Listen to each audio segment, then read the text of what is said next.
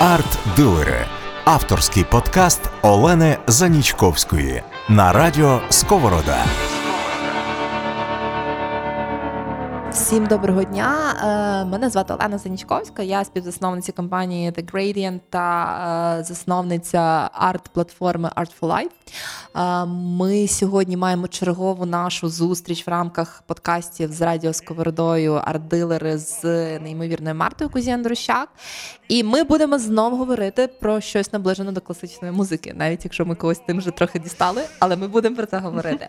А сьогодні ми з Мартою будемо говорити про дуже складну тему про оперу. Тому що якщо ще якось послухати Моцарта чи Гайдна чи Состаковича люди є в змозі і полюбити, то зазвичай опера е, це найгірше, що може статися. Найгірше О, покарання ні. це взяти свого Ні. хлопця чи чоловіка в оперу. Та в принципі стосунки на цьому можуть часто закінчитись. Е, сьогодні будемо сьогодні будемо трошки розвіювати міфи про оперу. Будемо вчитися її розуміти, отримувати задоволення. Трошки будемо слухати. Марта, ми вже з тобою зустрічалися в цих подкастах, але для тих, хто ще не чув, нагадай, будь ласка, трошки про себе. Хто ти, чим ти займаєшся? Чому опера? Так, привіт, Олена. Як ти до цього дійшла? Е, до опери, е, ну так, я піаністка.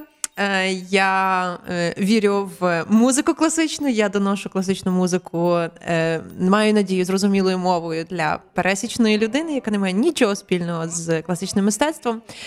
І опера прийшла в моє життя, коли мені було 9 років. Рано. Рано. Рано.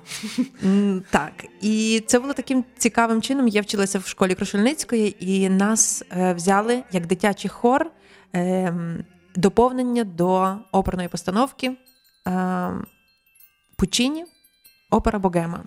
В другому акті там є дитячий хор, і е, з поміж інших дітей мене мало того, що в хор, то ще й взяли на солістку. І я в 10 років блістала на сцені Львівської опери з кількома фразами Воля тромбе кавалін, хочу коника і трубу. Це був мій зірковий час. На тому все під час з віком нічого не, не змінюється. Далі хочеш коника і трубу. Це дуже таке, знаєш, гарне бажання. Так. Invece li vigi, guardo suonar dai mille comignoli parigi e pensa a quel padrone d'un vecchio caminetto ingannatore che vive in ozio come grande signor Le sorelle oneste da un pezzo non riceve Але це був час, коли я дослідила повністю оперний театр, коли я слухала е, по 10 годин на день е, співи, е, оркестри, і я дуже люблю оперу. Тобто, чекай, чекай, чекай, я тут мушу зупинитися. Тобто, ти почала в 10 років і ти далі любиш опери. Уяви собі. Ну, бо я, наприклад, закінчила музичну школу в 14 років, і далі я 10 років не сідала за інструмент, тому що ми з любов'ю до, до гри на фортепіано вирішили зробити паузу в наших стосунках. А, але, власне, тебе не вдалося зламати. Ні, Твою слухайте, опера це дуже цікаво. Абстрагуючись від того, що це довго, для когось може бути нудно. Ми зараз ми сьогодні спробуємо поговорити про те, як сприймати властиву оперу і чому можна подумати, що це все-таки не нудно. Але е, це театр. Це все-таки театр. З грою акторською, з е, сценічними костюмами, з гримами, з декораціями. Це дуже динамічно. Арт-дилери на радіо Сковорода. Слухай, давай ми трошки може почнемо з історії. Давай. Та? Тобто історія, взагалі, опера в історичному контексті, що чим була опера і, і чим опера є зараз. Угу. Е, так, ми трошки довго про це поговоримо, тому що е, великий проміжок часу забираємо собі. Е, ми минулого разу, коли зустрічалися, говорили про те, що е, 16-му, так, грубо кажучи, столітті, та, вже були досить досконалі інструменти, щоб на них грати не тільки поодиночному могли, а вже музикування було таке спільне ансамблеве. І в той час вже почала зароджуватися опера. Тобто під музичний е, супровід інструментів був спів. Е, і, очевидно, такі театральні маленькі постановки робилися в будинках заможних людей. Десь в столітті 18-му воно почало виходити за межі тих е, домів е, вельмож, і почали створюватися оперні театри. Це най... почалося це все з Італії. І е, виглядав тоді оперний театр е, так, як амфітеатр в Греції, тобто Мгм. такими півколами. Тепер вже е, вони мають в, таку, в такий вигляд ярусний. Та?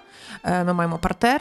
В партері зазвичай сиділи люди най, е, ну, грубо кажучи, найбідніші. Так? В ложах сиділи е, більш знать. Було, був белітаж, це є так, якби другий бал, перший балкон посередині. Тобто це були такі імператорські місця. Е, і е, були бенуари. Бенуари це, якщо е, пригадаєте, як виглядає наша опера, над оркестровою ямою є такі директорські ложі, тепер це називають. Туди немає ем, квитків.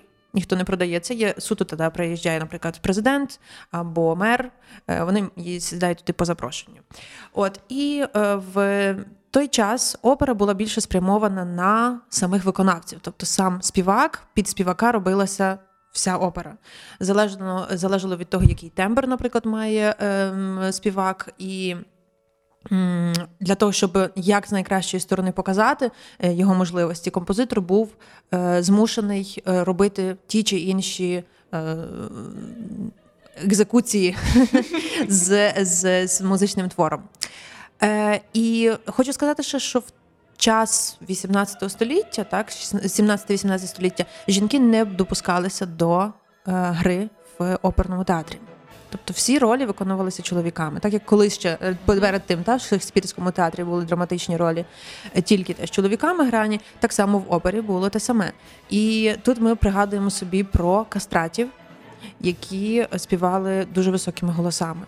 І е, зараз, очевидно, що вже немає цієї традиції кастратів, але є е, специфічні чоловічі голоси, високі, вони називаються контратенор, який звучить практично так, як жіночий. Я пропоную тут зараз послухати Філіпа Яруського, який співає арію жіночу з е, опери Альчина. Давайте послухаємо.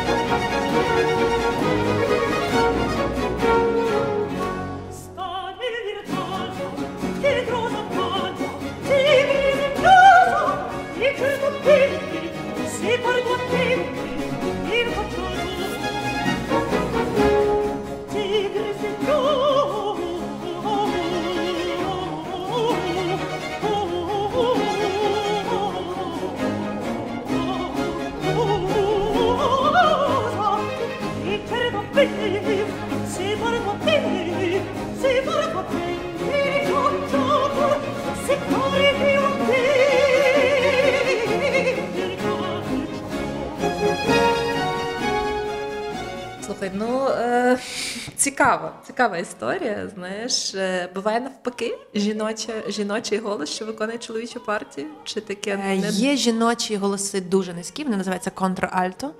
Але я не впевнена, що все-таки це є чоловіча партія. Це швидше просто спеціально писані е, низькі е, жіночі партії. Дивіться, якщо ми говоримо про ем, сюжет і про те, як виглядає ем, ем, розподілення ролей, то е, для опери є характерним ну, любовна лінія. Це є очевидно. Е, в 18 столітті в нас розрізнялися опери. Наприклад, була е, опера серія, серйозна опера, де захоплювалися якісь міфологічні сюжети, історичні, лицарські, можливо. Е, була е, комічна опера, опера Буффа, де власне комічна була складова головною, якась любовна інтрига була завжди.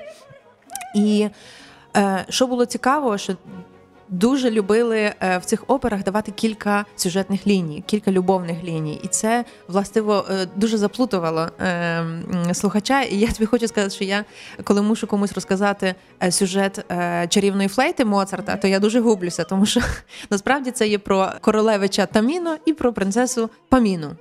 Але окрім того, там є стільки ще додаткових персонажів, і що ну якихось батьки, Слухай, тобто я розумію, е, що, колеги, е, що любов дами, до серіалів і Санта-Барбари, вона зародилася ще в опері. Сто процентів. Тобто, тобто хтось потім виявлявся чиїмось братом чи сестрою. Однозначно, і передягалися, не впізнавалися. Та, та. Пам'ять втрачали. Так, однозначно. Тобто, тобто нічого ці сценаристи нового не придумали Ні, після ні, ні. опери. Нічого. От і е, головною е, головним персонажем зазвичай була жінка. Це був високий жіночий голос сопрано. Е, Герой-любовник це був тенор. Е, Хтось, хто їм заважав, це зазвичай був баритон, нижчий чоловічий голос. Е, Батько, Злодій такий, антагоніст. Так, так, так. Батько або якийсь король. Е, Це був бас, найнижчий чоловічий голос. Ну і відповідно мама або коліжанка тої героїні, то було мецо-сопрано, тобто нижчий жіночий голос. Тобто спеціально ж правильно розумієш, що спеціально підбіра, підбиралися різні тембри голосів Так, для так, того, так. щоб тобі легше було розрізнити Точно. о. Тобто, як, як зараз є якісь візуальні образи, Так. як має виглядати коханець, головна героїня, е, антипод, тощо тоді це передавалося більше тембром голосу, і мені Так. було легше зрозуміти, що ну це напевно не дуже не дуже добра людина, не подобається. Вона Так, мені так, прям з так. першого акту. Дивіться, наприклад, е, в ми пам'ятаємо всі Моцарта з власне з тої чарівної флейти арію цариці ночі, і вона є дуже складно написана, а насправді вона є про величезний гнів. Так, нам всім подобається те, що е, вона там. Ну, от ми зараз послухаємо.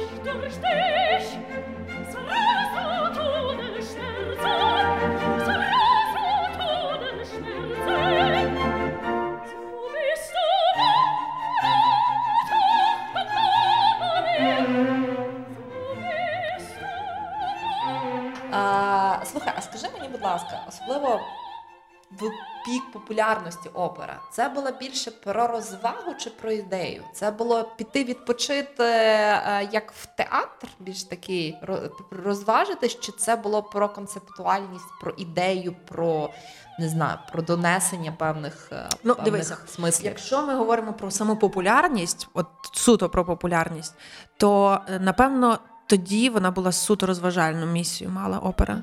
І е, ходилося в оперу, тому що ну очевидно не було ні телевізорів, ні радіо, може навіть періодики тоді ще не було. І це було місце зустрічей. Е, оп, на оперу не ходилося, так як зараз е, ходиться в сенсі е, прийти там за 10 хвилин до початку і е, відсидіти всю оперу навпаки. Ну тобто люди, які в партері сиділи, можливо, так, але люди, які мали доступ до лож, тобто вельможі, е, вони собі, наприклад, могли з'явитися до другого акту, тому що в другому акті був балет. А балет це був більший інтерес. Тоді не було фільмів для дорослих. І балет становив все-таки ну, таку е, ізюминку, Чекай, скажімо так. Наскільки я розумію, е, наскільки я пам'ятаю, що балет спочатку це була не був окремий жанр, це була частина Так, це опери, частина і тільки опери була. потім а, Так, він так, так. виокремився як окремий взагалі жанр, так, як окремий жанр Так. мистецтва. А що ж там відбувалося в другому акті такого цікавого? Е, Хвилинка для наших дорослих слухачів. Е, Ну, е, танцівниці е, були, по-перше, трошки більш е, роздягнені, ніж зазвичай могли собі дозволити панянки. Тобто А туди по-друге- жінок допускали. Ні, пускали. Ні, я маю на увазі, якщо не допускали до співу, то в балет допускали. Так, так, в балет допускали, і очевидно, е, рух е, е, Танцю? танцю він був звабливий і нав'язував до фантазії, до е, більшої свободи уяви. От і е, якщо ми говоримо теж про структуру опери, то в опері ми маємо е, куски, де співає соло, так це арія. Ми маємо хор. Е, Де співає властиво цей хор. Е, Ми маємо якісь проміжні сцени, і е, композитор, котрий компонував оперу, він точно знав по часу, як це все сходиться. І, наприклад, в Росіні е, є така опера ді Сор- е, Арія ді Сорбетто, по-моєму, в совітському цирюльнику, якщо я не помиляюся. Це називалася, це була арія такої проміжного персонажа. Під час цієї арії розносили морозиво. Ді Сорбетто.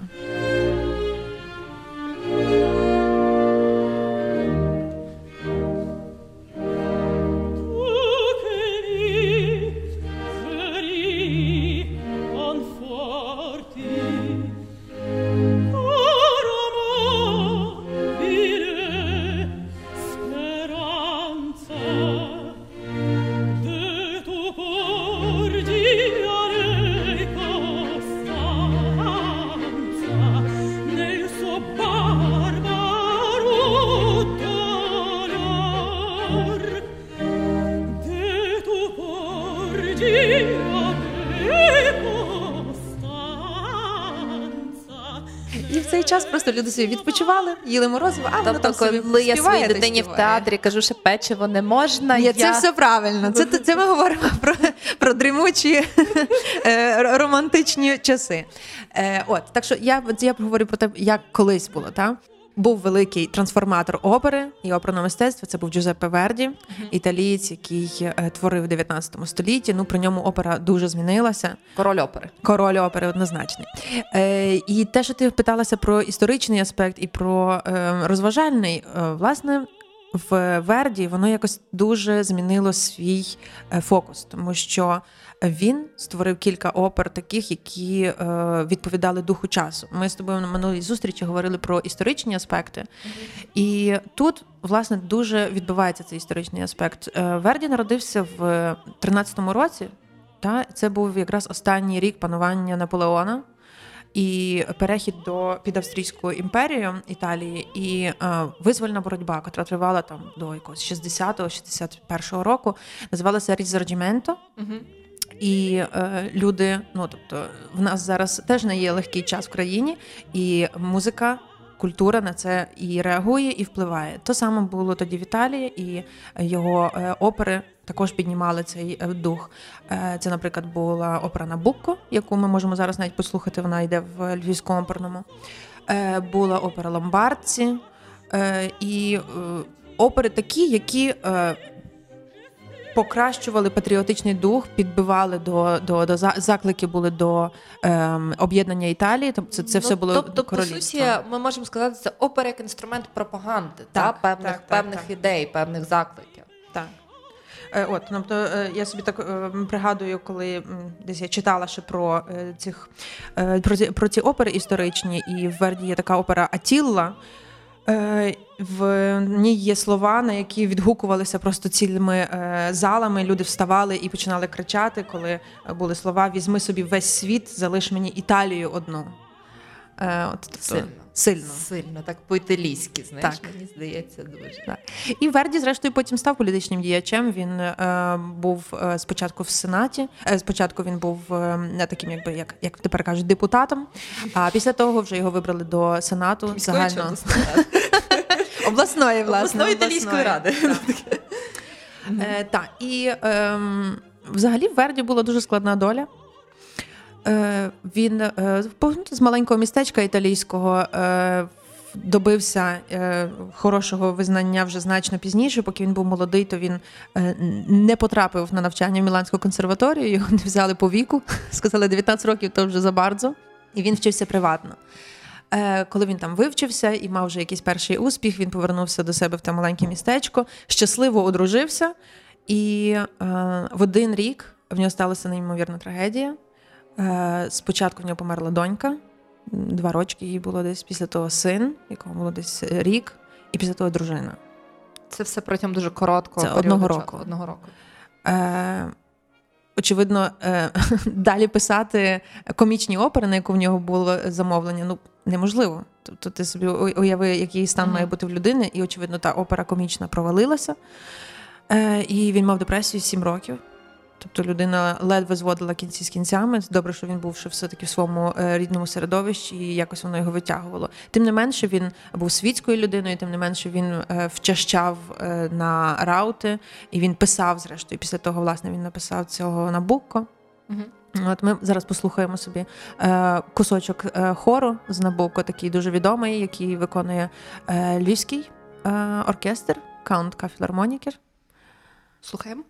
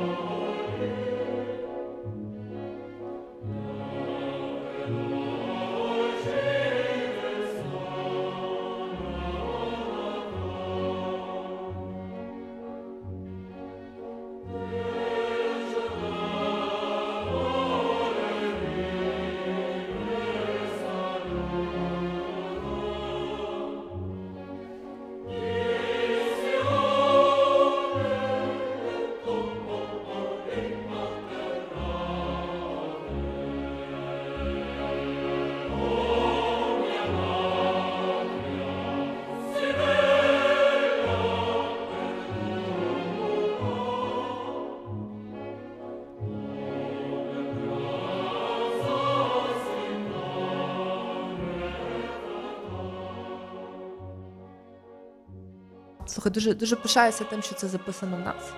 Так приємно. Е, Слухай, два слова про депресію. Е, Це зараз, знаєш, е, мені здається, що депресія це взагалі є якийсь просто е, якась хвороба 21 століття. І мені взагалі е, дуже завжди цікаво було, наскільки в митців, творчих людей, оці їхні психологічні стани. Ну, конкретно в Верді тут, звичайно, була дуже потужна причина, але е, тим не менше, наскільки вони відображаються у творчості, і наскільки.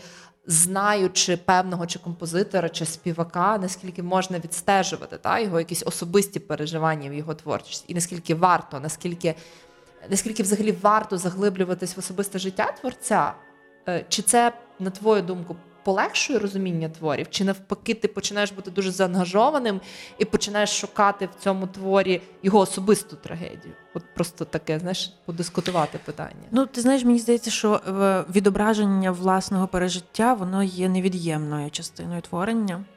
Е, І поки ти сам чогось не пережив, тобі складно про це не те, що розмовляти, а творити. Ну, це, е, але якщо ми говоримо про те, чи варто досліджувати, я думаю, що варто цікавитися.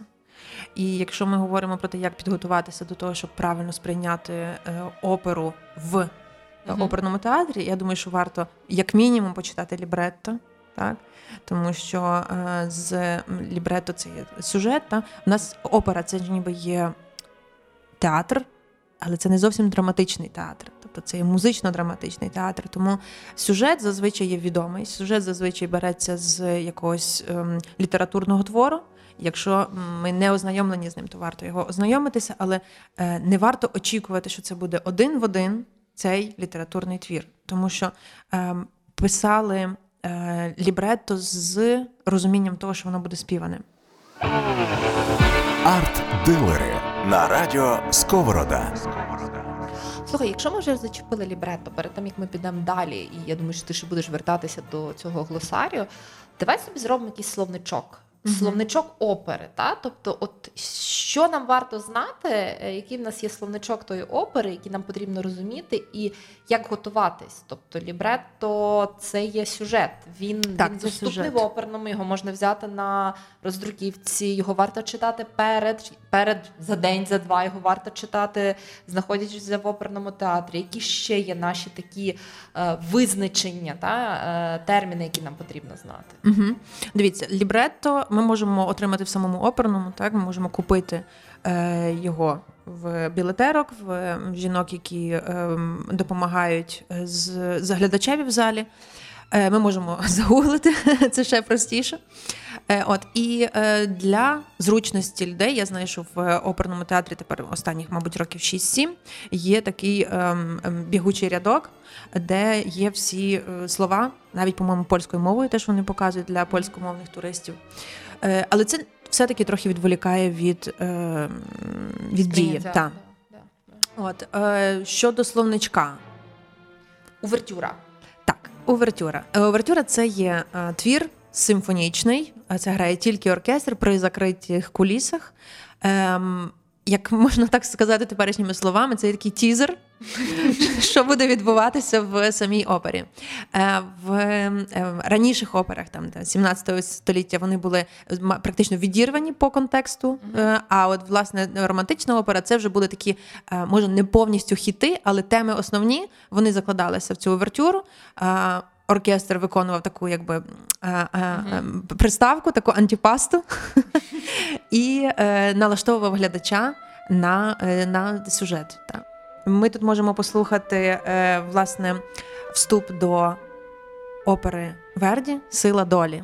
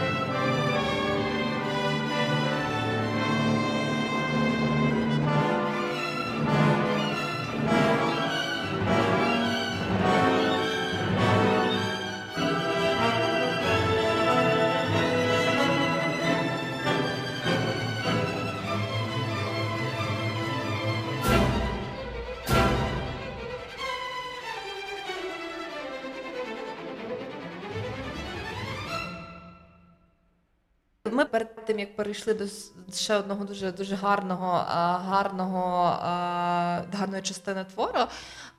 Ти трошки зачепила період романтизму і взагалі опера і романтизм, опера і романтика. Е, Що змінилось? Е, Верді, власне, був тим, хто фокусувався на особистості. Е, Він трошки змістив ем, погляд на внутрішні переживання героя. Е, Перед тим головними героями були хто? Королі, ем, принцеси, якісь казкові герої. А в нього стає головним героєм, наприклад, якщо ми візьмемо травіату, це ем, падша жінка. Сама травіата це слово перекладається як блудниця. Блудниця. І це про е, жінку, яка є куртизанкою і яка закохується в ем, людину з високого е, світу.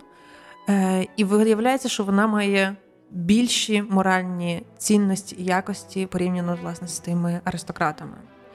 Ми беремо Ріголетто, і це є блазень, який також має ем, кращі моральні цінності, ніж ті, хто його оточують. Це не зовсім е, приємно. Ну тобто, е, ця музика не сприймалася завжди позитивно. Е, Мені взагалі здається, що якщо ми говоримо про те, що на той момент цільова аудиторія все-таки відвідувачів опери, це були якраз ці аристократи, які так. напевно недоконечно були готові бачити, що куртизанка має Мгм. вищі моральні Так. цінності і якості. Тобто Е, це ну, така собі революція. Так, власне, Верді зміщував цей фокус е, з е, суспільства вищого на е, в принципі нижчі прослойки, тому що е, в нього Аїда, як рабиня, е, робиться. ем, Ментально вища від доньки фараона від Амнеріс. В нього Віолетта, яка є з півсвіту, тобто жінка ем, легкої поведінки, хоча й куртизанка, все-таки має вищі моральні якості, ніж е, аристократ, які її осуджують. Е, Зрештою, е, дивіться, в нас е, не в нас, але в Верді була відсилка до травіати, цілком ем, така близька йому. Довгий час був сам, і після того почав жити, як каже моя бабця, на віру з е, примою Ласкала Жозефіною. І це також був, е, отримало великий осуд в суспільстві. Е, і ем, ми візьмемо, наприклад, Ріголетто, де блазень, горбань, і він все-таки знову ж таки вищий, ніж е, герцог і його свита. Е, такі Дуже соціальні цікаво. проблеми він зачіпає. Е, Це ми говоримо про який період? Це в нас е, Середина 19 Середина століття. це якраз романтизм, Так, так, так, якраз, розквіт якраз такий. ці зміни в суспільстві. Що далі? Що в нас відбувається далі з історією опери? Далі з історією опери відбувається така річ, що досить сильне відокремлення отримує, наприклад, оперетта. Е, Чим відрізняється оперетта від опери? Тим, що е, оперета це трошки легший жанр, там зазвичай є більше комічного і такого мелодраматично-любовного сюжету. Е, І там говорять. Якщо в опері в нас всі речитативи, це є е, все співане, я би до тебе так промовляла, а ти би так відповідала. Я б так не змогла. Так, в оперетті все е, трохи простіше, це такий вже музичний театр робиться.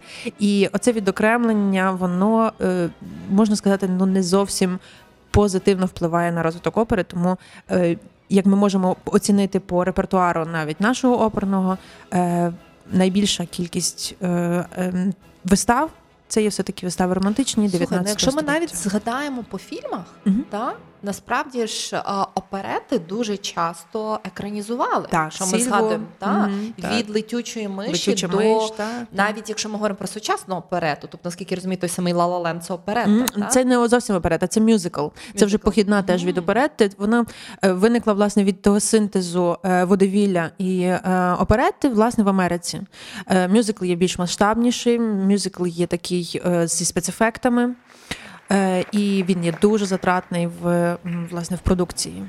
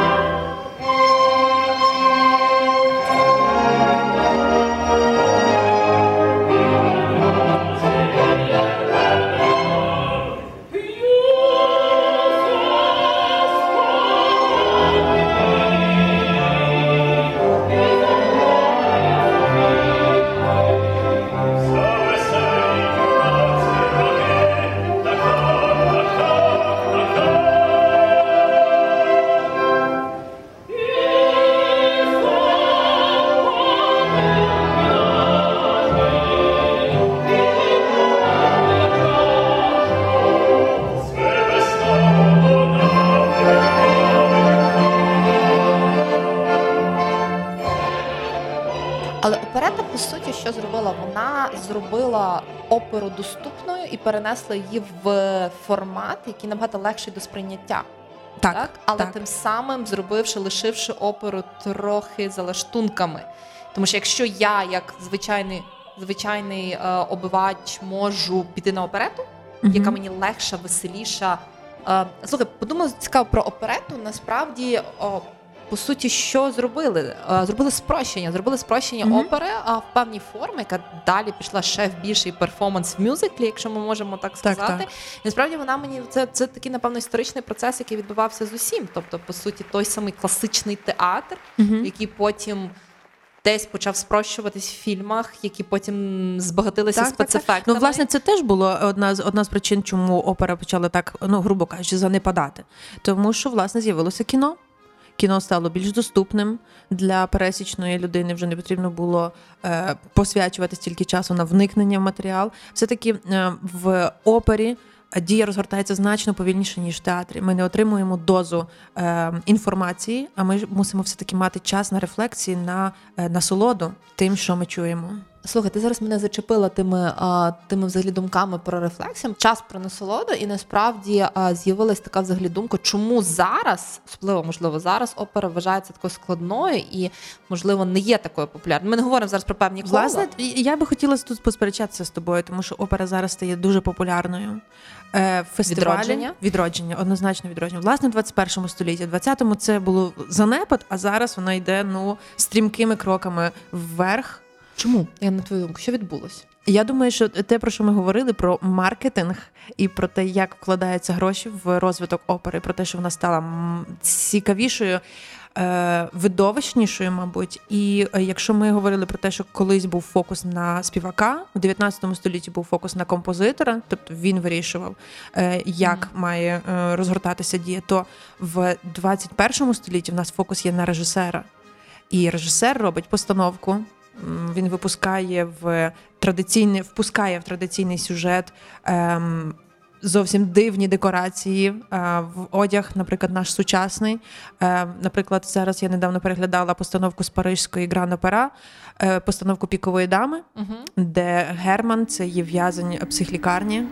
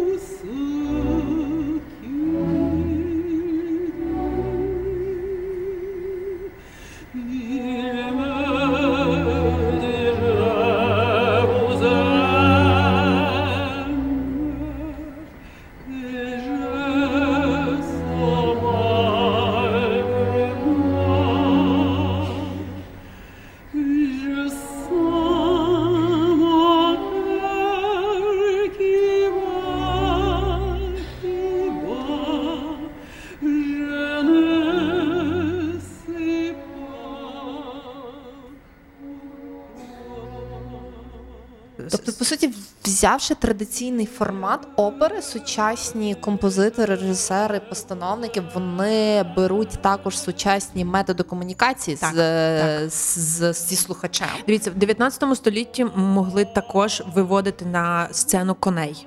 Так, коли була процесія, наприклад, в Аїді вони навіть робили так, що е, щоб уподобатися повністю до Єгипту, е, там е, стародавнього, е, вони виводили навіть левів. Так, я надіюся, вони були всі ситі. Але так, там, бо- але тобто, там розумієте, вони роблять актуалізацію цього всього. І є е, Заль- Зальцбурзький е, фестиваль оперний, на який потрібно дуже заздалегідь купувати квитки. Коли Байройтський е, на минулій зустрічі ми, по-моєму, про нього згадували про те, що е, в Байройті, таке місто в Німеччині, є осередок вагнерівського мистецтва, вагнерівської опери, і там ставлять тільки його опери. Я так пригадаю слухачам, що в опера Вагнера триває близько 4-5 годин. Тобто це дуже довго. Слухай, це дуже важливий момент, який ми десь з тобою опустили. 4-5 годин, Так, і так, це є зараз постановки, які відбуваються в театрах. Тобто зараз Так. купуючи квиток на Вагнерівську оперу, ти купуєш квиток на 4-5 годин дійства. Угу. Дивіться, в нас у Львові ставлять тільки Лоенгрін з вагнерівських опер, і вона тим не менше йде 4 години, і це є одна з тих найкоротших.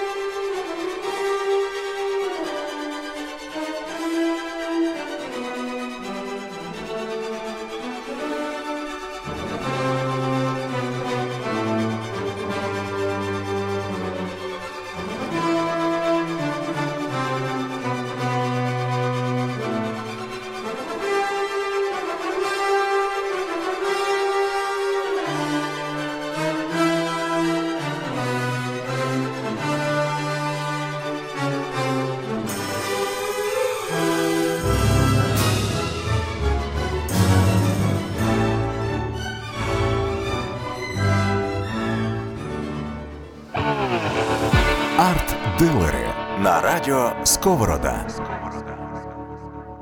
Давай ми повернемося.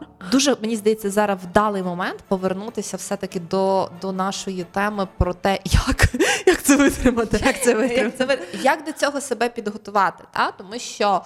А, коли я почула про 4 години, мені здається, що сучасній людині, в принципі, виділити 4 години і сфокусуватись, ми 5 хвилин не можемо Фейсбук не поскролити. Мгм, а так. тут тобі 4 години, ну я думаю, не випускають там десь е, на антракт. Але тим не менш, по суті, тобі потрібно 4 години.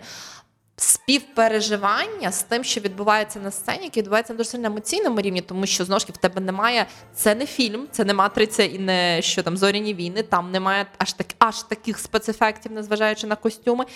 Що тримає ці 4 години? Про сюжет ми вже поговорили. Сюжет розгортається, відомий повинен бути людині, котра йде вже в оперу. Окрім того, ну, потрібно насолоджуватися самою музикою. Спів, дія і сама музична сторона. Це є те, по що ми приходимо в оперу. Е, музику як таку ми можемо послухати собі вдома, а віддаватися в потік, вливатися в нього, е, можна сказати, медитувати. От це є завдання того, коли ми приходимо в театр. Давай поговоримо ще трошки про голос і оперу. Мгм. Тобто оперні співаки це по суті ну, рівень таланту. Це, це одиниці, да? Так, тобто, ти, е, якщо ми візьмемо, я не знаю, 100% людей, які в принципі присвятили життя співу, який який серед них ну умовно відсоток таких, що можуть виконувати оперні арії? Це 3, 2, 5 відсотків, Ну, які володіють таким талантом, здібністю. Я думаю, що вчитися може ну, практично кожен, хто хоче співати. Е, Є техніки спеціальні, їх вчаться роками. Е, Ви не можете там за кілька занять здобути е, якісь е, оперні ази. Це, на жаль, е, робиться за 2-3 роки, як мінімум. Це при умові, що ви дуже талановита людина. Е, Насправді цікава річ є, що в консерваторію можна поступати без музичної освіти, тільки на один факультет, на вокальний коли ви не знаю, все життя працювали, ну не так, бо це ми говоримо про молоду, все-таки людину, але людина, котра нічого не мала спільного з, з музикою, але вміє е, гарно заспівати, сердечно, в неї є відкритий гарний голос, вона чисто інтонує, вона може прийти в консерваторію і поступити на підготовчий факультет, де два роки її будуть вчити. Музичній грамоті, всіляким мазам, і тоді вже поступати в консерваторію як, як- вищий навчальний заклад. Е, Голос це неймовірна річ, е, яку добрий артист береже, ну золото. Це на вагу золота. І хороших оперних співаків є дуже мало. Е, Йдеться про правильність техніки виконання, знайти викладача собі такого провідника для себе теж є дуже важливим. Дуже. Тому що якщо в тебе є людина поруч, з котрою ти працюєш практично щодня, і вона тебе веде не в тому керунку, ти втрачаєш голос. І це практично ну, все. Фізично втрачаєш Фізично. голос. Ти фізично можеш втратити голос, починаються вібрації в голосі. Ми, наприклад, там часом чуємо «А-а-а-а-а». це такі ну, смішно, звичайно, але, але це ознака того, що ти неправильно співаєш і тебе неправильно ведуть. Які є найкращі світові школи оперних співаків? Куди, Ти знаєш, куди, куди вони? Колись були, е, було поняття школи. Зараз воно досить втрачається через те, що через глобалізацію, по суті, тому що е, раніше була окремо виділена французька школа, була виділена російська школа, так була австрійська школа. Зараз, при тому, як який є мішанина культур, е, можливість їздити по всьому світу е, для самих співаків, для їхніх коучів, так тому що в кожного співака є ще свій коуч, такий тренер, який їх провадить. Е, Для е, рекрутерів, тому що є завжди кастинг-менеджер в кожному оперному театрі, який визначає, що для цієї постановки будуть такі співаки потрібні, і він їздить по суті навіть по цілому світу і вишуковує саме тих співаків. Ну, очевидно, це залежить від бюджету постановки. Або, наприклад, співаки приїжджають в той оперний театр, щоб заспівати кастинг. Тобто, все як в Голлівуді. Слухай, якщо ми говоримо а, тоді про топові оперні театри світу, та? тобто які оперні театри є еталоном взагалі, еталоном опери?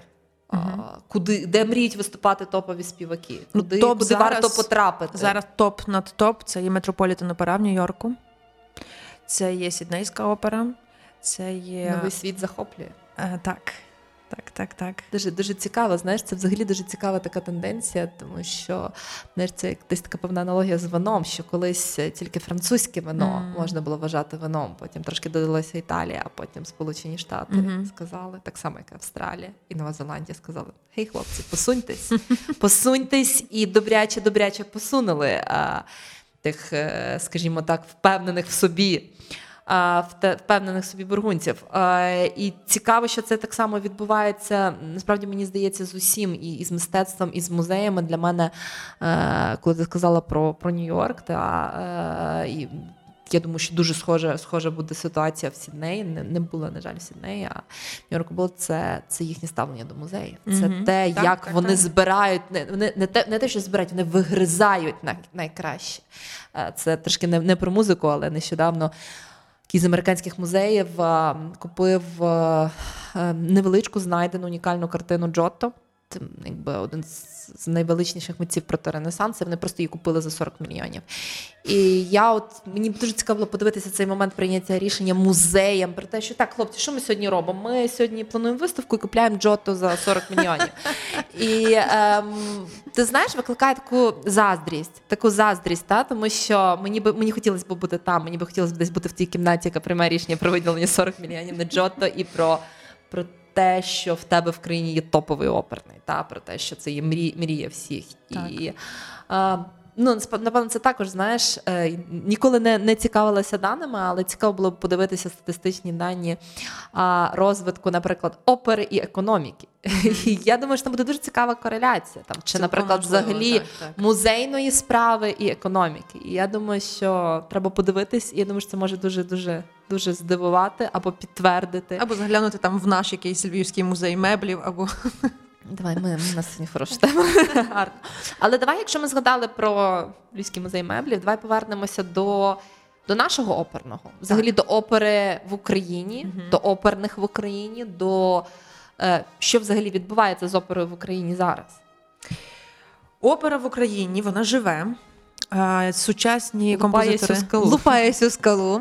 Е, Сучасні композитори творять опери. У нас е, є в е, репертуарі Львівського оперного опера Мирослава Скорика Мойсей. Є Станковича опера Цвіт папороті. І зараз буквально днями була опера Лис Микита. Прем'єра опери відбулася, по-моєму, на початку лютого. Це опера сучасного композитора Івана Небесного. Дитяча опера з ну, з цікавою постановкою, з сучасними костюмами, несподіваними. От і Дитяча опера? так, Опера може бути дитячою. може бути з гарним сюжетом, з відкритими персонажами, з доступною е, мовою виконання і динамічно. Це основне, що потрібно. В Відні в опері.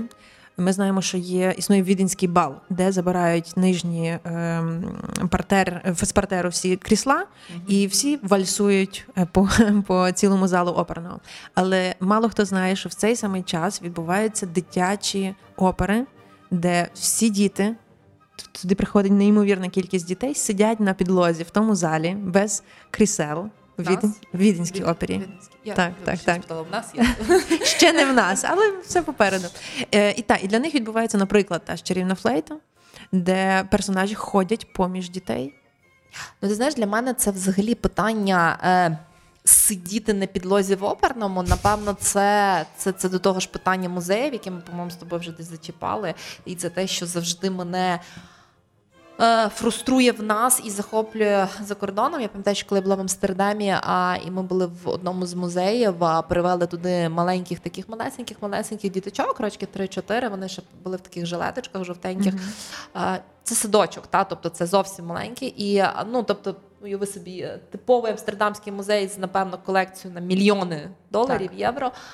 І діти, які сідають там на подушках, е, дітям, яким роздають е, папірчики, на яких вони малюють, вони пробують щось відтворити, вони галасують, вони бігають. Причому, але ці європейські діти вони дуже дивні, вони бігають по периметру, тобто вони не, не, не, не збивають е, Ван Гога, але. Тим не менш, знаєш, для мене це про так само про інтеграцію культури з самого дитинства. Якщо дитині з самого дитинства пробудовується оця безпека у, у, у стосунку, спілкуванні з мистецтвом, потім йому набагато легше сприйняти. А якщо все, що ти чуєш в тому ж опорньому, це сядь ляж. Так, ну але ти розумієш, що мусить бути все-таки якась границя між тим, що можна дозволити собі, і десь е, розуміння того, що сьогодні ми сидимо на підлозі, а завтра все-таки ми сидимо на кріселку, і ми чемно даємо всім навколишнім людям гарно послухати, а не репетуємо і, і, і звертаємо на себе тільки увагу. Якщо ми говоримо про класичну оперу, не про дитячу, з якого з- з якого віку людина готова? Е, Знаєте, що я думаю, що дуже хороша річ є така, що є антракти, і ми можемо дозувати е, для дитини можливість потрапити в оперу. Е, Ми можемо взяти дитину на одну дію, наприклад, в оперу, і побачити, як вона реагує. Я думаю, що від років 6-7 вже можна. Е, Спробувати піти з дитиною. Ну, очевидно, залежить, ми всі знаємо, на що наші діти здатні. Е, от. Так. знаєш. Е, Але очевидно до того треба підготувати дитину, що потрібно відповідно себе поводити, потрібно заздалегідь прийти, потрібно бути чемним та і плескати тоді, коли, коли плескають всі, якщо ви не знаєте, ще де в яких місцях. А, слухай, ще на рівні такої, такого, такого питання до дискусії. А, знаєш, мені а, якось відклалося, що насправді підготовка до опери це не тільки питання про ознайомитись з лібрето чи з історичним контекстом, це дозволити собі декілька годин сфокусуватись на чомусь одному. Це дозволити собі декілька годин. Так, безумовно. Можливо, навіть трошки поскучати. Угу. Тобто, можливо, навіть дуже ресурсно поскучати, тому що мені здається, що ми, ми зараз цього не вміємо. Нам здається, що якщо ми дві хвилини нічого не робимо, ніде не біжимо, ні, ні, Так, ні так, не зробили всі справи, які не зробили могли цих всіх все звершень. встигнути. І опера це насправді. Це є випробування у тому плані. Тобто, це є випробування тебе, наскільки ти просто можеш розслабитись, і наскільки ти можеш об'єднатися з тою музикою, з тим дійством. Ну, насправді, напевно, наближеної до концерту класичної музики. Е, і, і це також може бути дуже, дуже складно, можливо, навіть складніше, ніж зрозуміти лібретто чи, чи історичний контекст. Арт-дилери на радіо Сковорода. Давайте спробуємо на завершення для наших слухачів такий газета-порадниця. Та? Як, як підготувати себе до а, класного, цікавого походу на оперу? Ну, я думаю, що перш за все е, потрібно вибрати собі ту оперу, яка до вас щось промовить. Може, десь якийсь знайомий е, заголовок ви побачите. Е, після того, мабуть, варто погуглити. Е, Подивитися собі, про що опера, почитати це власне лібрето, ну і настроїтися на те, що ви йдете в виняткове місце. Оперні театри зазвичай дуже красиві. Е, Це є така безумовна естетика. І е, спробувати дати собі час. Це є в нашому світі дуже вартісна річ. Дати собі час заглибитись, дати собі час можливість помедитувати. Я так недавно таку річ мала в інстаграмі, натрапила на рекламу, де було написано Слідкуй за цією крапо- крапочкою. І там була така крапочка, яка почала бігати по екрану. Ну, я там послідкувала, і після 10 секунд було написано Вітаємо, ви помедитували. І я, ти знаєш, собі так думаю, що заглиблення в музику це теж медитація. і дати собі можливість час помедитувати. Нехай це буде заглиблення в себе, нехай це буде заслуховування музикою, але дати собі можливість побути з собою. Знаєш, мені здається, що це дуже, дуже хороша порада на, на завершення, що незалежно від того, чи це опера, чи це музика, чи це музей, чи це література, чи це природа, це є можливість дати собі час, ресурс, простір на побути з собою і побути собою в таких. Таких безпечних, безпечних ресурсних умовах. Марта, я тобі дуже дякую. Класно, я тобі теж дуже дякую. Було надзвичайно цікаво. Я думаю, що якщо у наших слухачів виникнуть питання, а вони точно виникнуть, і е, вони зможуть їх задавати в коментарях під цими подкастами. Я думаю, що ми з задоволенням з задоволенням зробимо з них або підбірку відповідей, або можливо нас назбирається тема на ще один подкаст. Додавайте Марту в соціальних мережах, followте Art for Life, розповсюджуйте інформацію і любіть радіо Сковороду. І до наступних зустрічей. Па-па. Арт-дилери. Авторський подкаст Олени Занічковської на радіо Сковорода.